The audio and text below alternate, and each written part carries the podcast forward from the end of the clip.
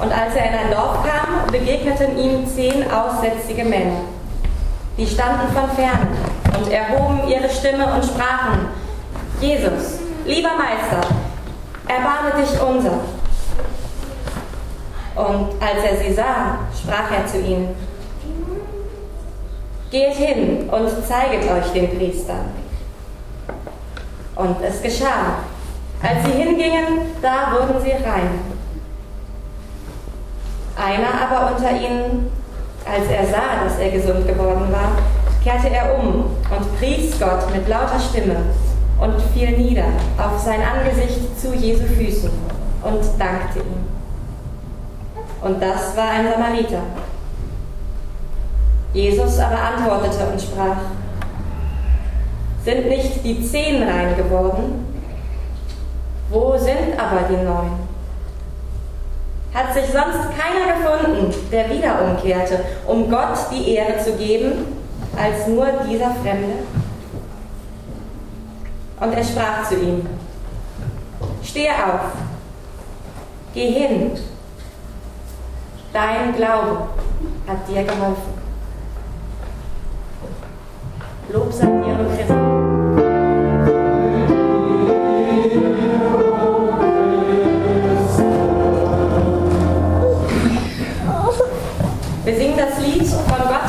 Gott will ich nicht lassen. Die Nummer 365, Strophen 1, 4 und 5.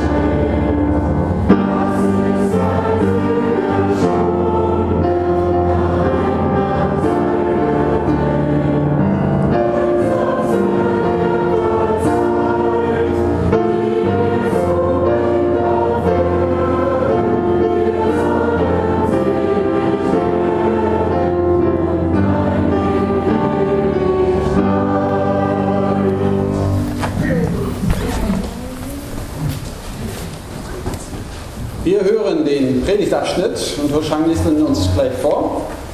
Ich lese ihn vorher auf Deutsch. 1. Thessalonicher, Sie können da mitlesen. Wir danken Gott alle Zeit für euch alle und gedenken euer in unseren Gebieten. Und denken ohne Unterlass vor Gott, unserem Vater, an euer Werk im Glauben und an eure Arbeit in der Liebe und an eure Geduld in der Hoffnung auf unseren Herrn Jesus Christus. Brüder und Schwestern von Gott, geliebt, wir wissen, dass ihr erwählt seid. Denn unser Evangelium kam zu euch nicht allein im Wort, sondern auch in der Kraft und in dem Heiligen Geist und in großer Fülle. Ihr wisst ja, wie wir, unter, wie wir uns unter euch verhalten haben, um eures Willen. Und ihr seid unsere Nachfolger geworden und die des Herrn und habt das Wort aufgenommen in großer Bedrängnis, mit Freuden im Heiligen Geist sodass ihr ein Vorbild geworden seid für alle Gläubigen in Makedonien und Achaia. Denn von euch aus ist erschollen das Wort des Herrn nicht allein in Makedonien und Achaia, sondern an allen Orten hat sich euer Glaube an Gott ausgebreitet, sodass es nicht nötig ist, dass wir über euch etwas sagen. Denn sie selbst verkünden über uns, welchen Eingang wir bei euch gefunden haben und wie ihr euch bekehrt habt zu Gott, weg von den Abgöttern, zu dienen dem lebendigen und wahren Gott und zu warten auf seinen Sohn vom Himmel, den er auferweckt hat von den Toten, Jesus, und uns errettet von dem zukünftigen Zorn.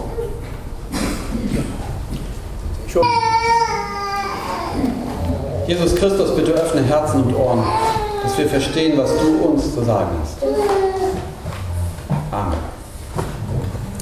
Thessaloniki ist die zweitgrößte Stadt Griechenlands, 325.000 Einwohner im Großraum. Thessaloniki sind, leben fast eine Million Einwohner. Gegründet wurde die Stadt 315 vor Christus vom makedonischen König.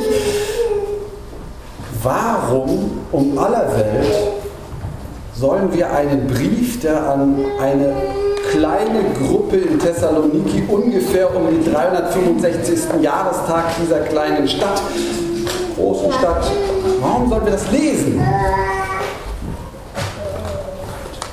Man kann sagen, weil es in der Bibel steht. Das ist ein guter Grund, weil wir glauben, dass in der Bibel nicht einfach Sachen stehen, sondern dass Gott uns dadurch etwas sagen will. Und man kann sagen, weil die ersten Christen diesen Brief, den Apostel Paulus nach Thessaloniki geschrieben hat, so wertvoll fanden, weil sie ein Vorbildcharakter sind, weil das wichtige Worte sind, dass er erhalten blieb. Thessaloniki, eine kleine Gemeinde, von der niemand weiß, wie groß sie war, waren das 50 oder 100 Leute damals? Ein Brief an diese Gemeinde ist erhalten geblieben vom Jahr 49 bis heute. Stellen Sie sich praktisch vor, ich habe mal in den, im Archiv bei uns nachgeguckt, es gibt Rundbriefe, nicht erst seit zehn Jahren oder fünf Jahren, seit wir wieder angefangen haben, es gibt Rundbriefe von 1973 an. Von 1973 Jahren. Hat Pastor Sundhausen damals geschrieben, ich habe einen kopiert, da lese ich nachher gleich noch ein bisschen was vor, sind immer bloß eine Seite lang, hat sich also nicht viel geändert, heißen auch Rundbriefe, Rundbrief, ja.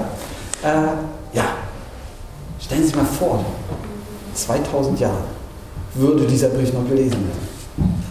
Okay, nun fiel es mir ein bisschen schwer zu sagen, dieser Brief, wo der Apostel Paulus die Thessalonicher lobt, mich hier hinzustellen und zu sagen, boah, was seid ihr für eine tolle Gemeinde, das wirkt nicht ganz glaubwürdig, wenn man selber dazugehört. Eigenlob stinkt. Stimmt nicht ganz in dem Fall, weil sind ja Sie immer noch und nicht ich, aber egal. Also müssen wir uns das anders vorstellen. Ich wollte auch nicht nur über die Vergangenheit reden. Stellen Sie sich vor, Sie sitzen hier oder sitzen nicht mehr hier in zehn Jahren, sind irgendwo außerhalb Greifswalds und schreiben einen Brief an uns. Schreiben einen Brief und erinnern sich, was es für sie ausmacht oder ausgemacht hat, die Gemeinde. Ich gehe mal kurz durch, damit Sie nochmal vor Augen haben, wenn man so vorliest. Manchmal rutscht ja was zur Seite. Das erste, was mir auffiel, Paulus sagt, wir danken Gott alle Zeit für alle und gedenken euer in unseren Gebeten. Paulus betet. Der, der den Brief schreibt, ist ein Beter. Was wäre das schön? Egal wer der ist oder die ist, die in zehn Jahren diesen Brief jetzt schreibt, an den wir uns gerade vorstellen, wenn es eine Betende ist für uns betet und für uns dankt. Was wäre das toll?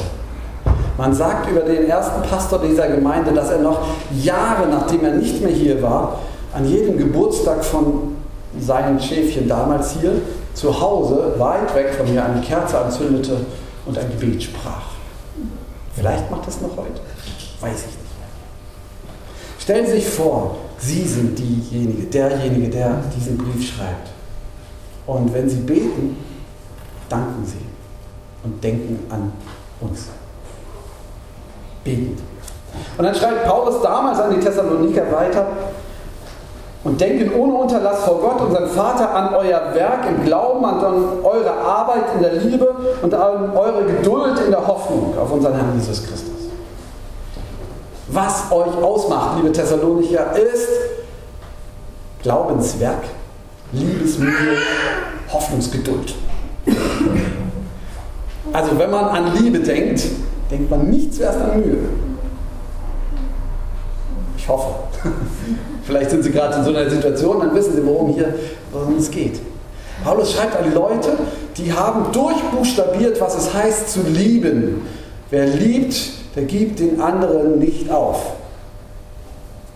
Das ist auch in der Gemeinde so. Und stellen Sie sich vor, Sie schreiben in zehn Jahren, ich denke an euch, was typisch für euch war, liebe Johannesgemeinde, ihr habt euch Liebensmühe gemacht.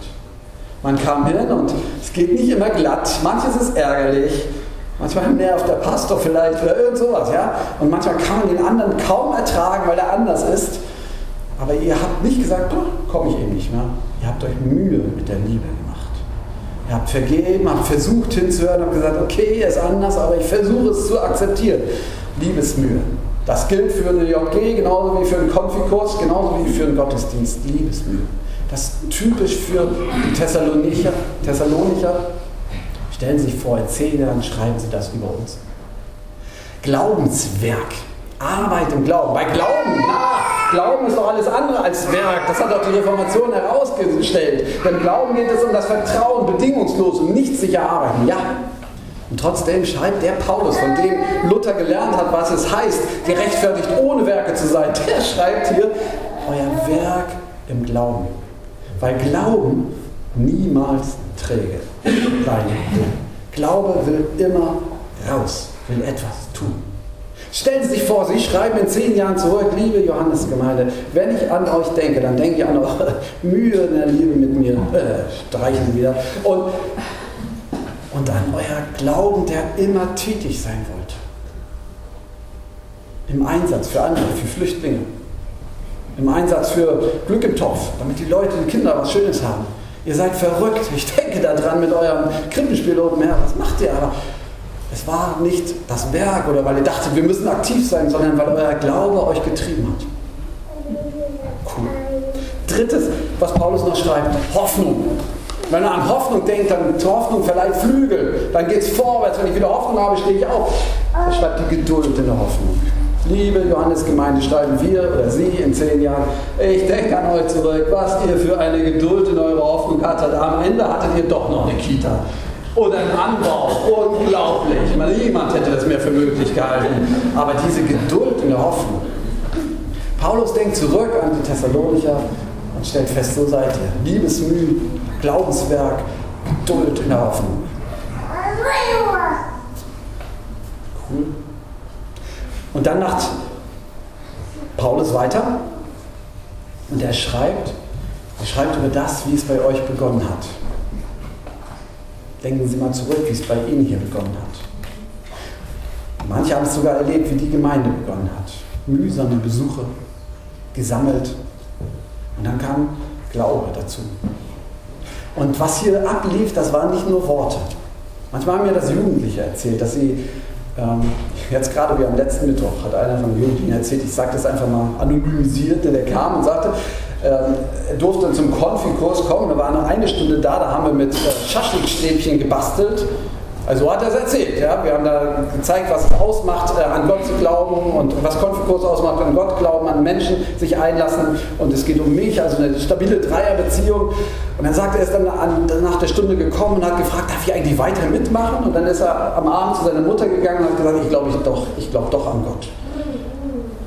Verrückt. Keine Ahnung, das vielleicht ein bisschen kurz dargestellt, aber so ungefähr. Sie merken, ganz viele wissen das, wenn sie sich zurückerinnern. Ich saß hier im Gottesdienst und ich habe das Evangelium gehört, das waren aber nicht nur Worte, es hat mich getroffen und trägt mich bis heute. Es sind nicht nur leere Worte, sondern Heiliger Geist wirkt in uns Glauben. Stellen Sie sich vor, Sie schreiben in zehn Jahren, ja, es hat begonnen mit dem Wort. Aber das war nicht nur einfach bla bla, ein Wort, irgendwie historisch, sondern der lebendige Gott hat mich berührt. Und dann zum Schluss schreibt Paulus, viertens, ähm, ihr seid Vorbild geworden. Er schreibt über die Vorbilder, er schreibt über die Thessalonicher, ist ja verrückt. Wir brauchen gar nicht mal erzählen, wie es bei euch gewesen ist, als wir da kamen und es war nicht so leicht. Könnte man auch über die Johannesgemeinde sagen, DDR-Zeit, keine Erlaubnis dort zu bauen und war alles schwierig. So, ne? Müssen wir mal Gisela Brückner fragen, die kann schöne Geschichte erzählen, wie man die Kinder einsammeln musste, dass man überhaupt. Genau. Ähnlich, ja. Es war nicht leicht, schreibt Paulus den Thessalonichern. Es war nicht leicht. Aber mittlerweile lebt ihr so, dass ihr Vorbild seid. Und alle wissen von euch. So, und jetzt wir. Was schreiben, was schreiben Sie über uns in zehn Jahren? Liebe Johannesgemeinde, ach, man braucht nicht über euch reden. Denn ihr seid Vorbild geworden. Letzte Woche haben wir von Kain und Abel gehört und Kain, so schien es mir, ist doch der eine, der beschlossen hat, nein, ich will kein Vorbild sein, nicht für den. Heute geht es darum, dass die Thessalonicher beschlossen haben, okay, die anderen gucken auf uns, also lebt so, dass sie gucken können. Lebt so, dass andere auf euch gucken können. Sagt nicht, ha, sollen doch selber machen. Wir kümmern uns um uns. Lebt so, dass andere euch durch euch ermutigt werden. Pastor Sundhausen, Brief, Rundbrief 40, 1978 geschrieben, also vor 40 Jahren. Die Christen sind danach gefragt, ob ihr Licht in der Welt noch leuchtet oder ob sie nur noch als Nachtwächter der Weltgeschichte ihren Weg durchs Dunkel suchen. Sie beziehen sich auf das Licht über den Feldern von Bethlehem. Das ist um die Weihnachtszeit geschrieben. Aber sein Glanz scheint vielfach müde geworden zu sein. Vielleicht erscheint er deshalb so matt, weil ihn das Auge zu weit in der Vergangenheit sucht und ihn zu wenig in den Straßen der Welt von heute zu finden wagt. In Wirklichkeit, also in der Wirklichkeit Gottes aber, will dieses Licht auch heute zur Welt kommen als ein Licht, das uns immer wieder fordert und orientiert, richtet und tröstet. Seid mutig, lauft nicht weg, seid Vorbild. Ich glaube, es geht hier nicht darum zu sagen, wir sind besser oder mich kann man schon mal angucken. Es geht um den Mut zu sagen, okay, ich stoße die anderen nicht weg, ich drehe mich nicht nur um mich selbst. Was wir tun, hat Auswirkungen auch für andere. Stellen Sie sich vor, in zehn Jahren schreiben Sie zurück und sagen, ich gucke zurück und habe heute in meiner Gemeinde einen Jugendleiter getroffen, der war damals in der Johannesgemeinde, heute prägt er unsere Gemeinde. Danke. Oder ich bin heute, ich bin ausgezogen, äh, ich bin ausgezogen, das war falsch jetzt, äh, ich bin umgezogen nach Estland weil ich dort meine estnische Frau gefunden habe, schreiben Sie vielleicht zurück, und wohne jetzt in Estland. Und wissen Sie was? Wir haben von der Johannesgemeinde Geld bekommen damals. Das war der Anfang unseres Glaubenslebens hier. Über das Gustav Adolf Werk natürlich. Stellen Sie sich vor, wir mit dem, was wir tun, sind bereit, anderen zu dienen, Vorbild zu sein. Dieses Licht trägt weiter. Paulus dankt im Gebet. Paulus sagt, ähm, ihr seid, was ihr seid, Werk im Glauben, ihr seid tätig im Glauben, ihr seid geduldig in der Hoffnung und scheut die Mühe in der Liebe nicht. Paulus sagt, äh, dass das dritte, na, jetzt ist es gerade weg. Und ihr seid, Entschuldigung, ach so, ihr seid erwählt worden, ihr erinnert euch. Es waren nicht einfach nur Worte, Überredungskunst, sondern es war Gott selbst, der Lebendige. Und ihr seid bereit, als Vorbild zu leben. Das wäre ein schöner Brief. Vielleicht landet er eines Tages in unserem Archiv. Und der Friede Gottes, der größer ist als alle unsere Vernunft, der bewahre unsere Herzen und Sinne in Christus Jesus, unser Herr. Amen. Wir feiern gleich Abend. Kommen mit leeren Händen und sagen, Gott, hier sind wir. Fülle meinen Glauben und lass mich dein Vorbild sein in dieser Welt. Und wir kommen mit vollen Taschen. Wir sammeln während dieses Liedes Geld für das Gustav Adolf Werk. dass wir unterstützt werden. Äh, und zwar in Rumänien, Roma-Hilfe. Heben Sie reichlich und singen Sie von Herzen.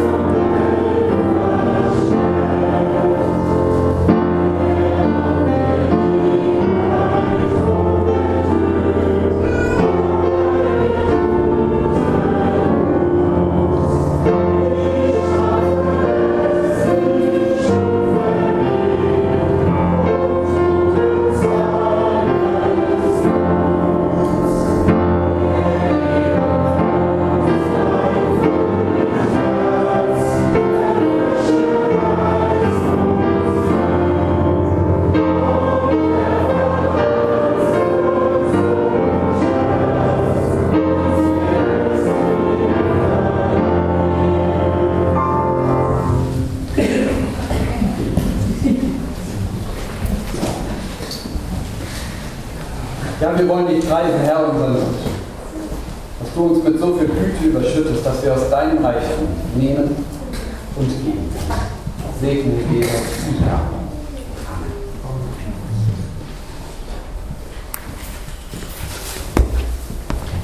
Wir feiern Abendmahl. Jesus selbst lädt uns ein an seinen Tisch, dass wir aufatmen, neue Kraft bekommen und ihn mit unserem Leben preisen. Lasst uns aufstehen.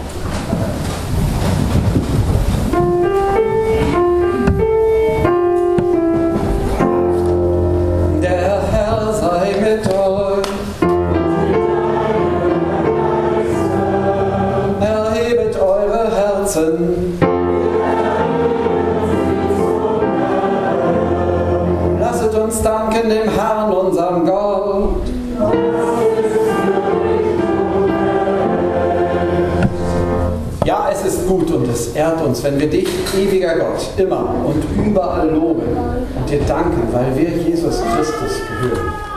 Er ist Mensch geworden, damit diese Welt heil werden kann. Er ist am Kreuz gestorben, damit unsere Sünde vergeben ist. Er ist auch verstanden, damit wir ewiges Leben haben. Darum lobt dich die sichtbare und die unsichtbare Welt. Die Engel preisen deine Herrlichkeit vor dir verstummen alle Nichtigkeiten und die Kräfte des Himmels und der Erde stimmen ein in den Lobpreis, der dich erhebt. Mit ihnen vereinen auch wir unsere Stimmen und bekennen ohne Ende.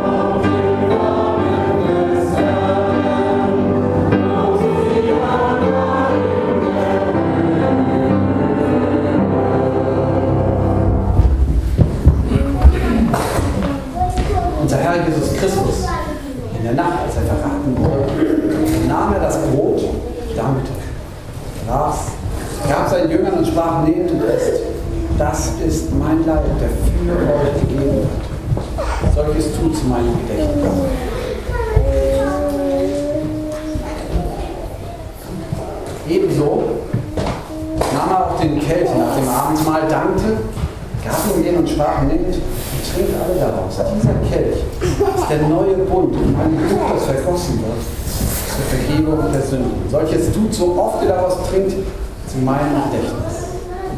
Ja, groß ist das Geheimnis des Glaubens. Dein Tod, o Herr, verkünden wir. Und deine Auferstehung preisen wir, bis kommst in Herrlichkeit.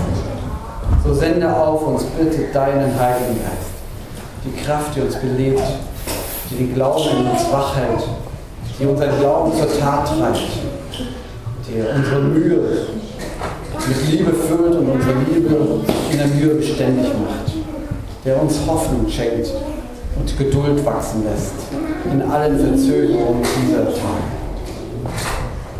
So bitten wir dich, Herr, für alle, die uns am Herzen liegen, die wir im Herzen mitbringen, besonders für alle, die krank sind, die nicht kommen können, die Angst haben, die Sterben nehmen und bitten dich, dass du dich ihrer erbarmst. Wir bitten dich auch unser Land, dass du dich erbarmst in aller Verwirrung, dass du Frieden in die Herzen schenkst und neues Fundament unter die Füße in deine Hoffnung. So beten wir mit deinen Worten. Vater unser im Himmel, geheiligt werde dein Name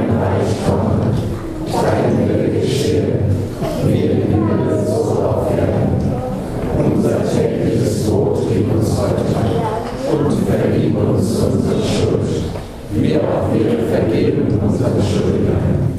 Und führe uns nicht in Versuchung, sondern erlöse uns von den Bösen. Denn dein ist das Reich und die Kraft und die Herrlichkeit in Ewigkeit.